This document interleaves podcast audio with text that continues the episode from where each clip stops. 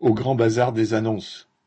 Les réformes en cours dans l'éducation consistent à mettre en place, au collège et au lycée professionnel, des groupes de niveau en mathématiques et en français, ainsi qu'une orientation plus précoce pour les jeunes en difficulté.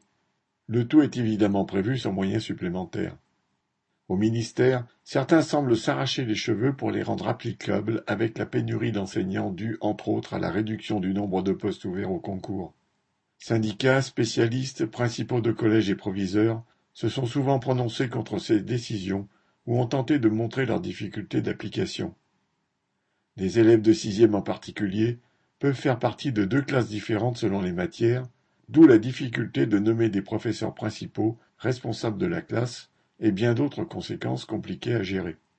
Dans les collèges et lycées, où la prochaine rentrée se prépare alors que les décrets d'application définitifs ne sont toujours pas rédigés, chacun tente d'y voir clair, mais constate le nombre d'heures d'enseignement disparu.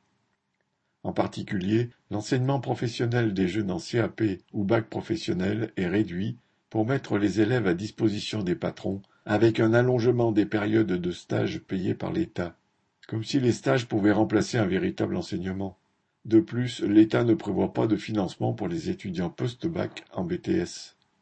Les réformes se succèdent avec une inspiration toujours plus réactionnaire et en réduisant les moyens d'enseignement pour les enfants et les jeunes.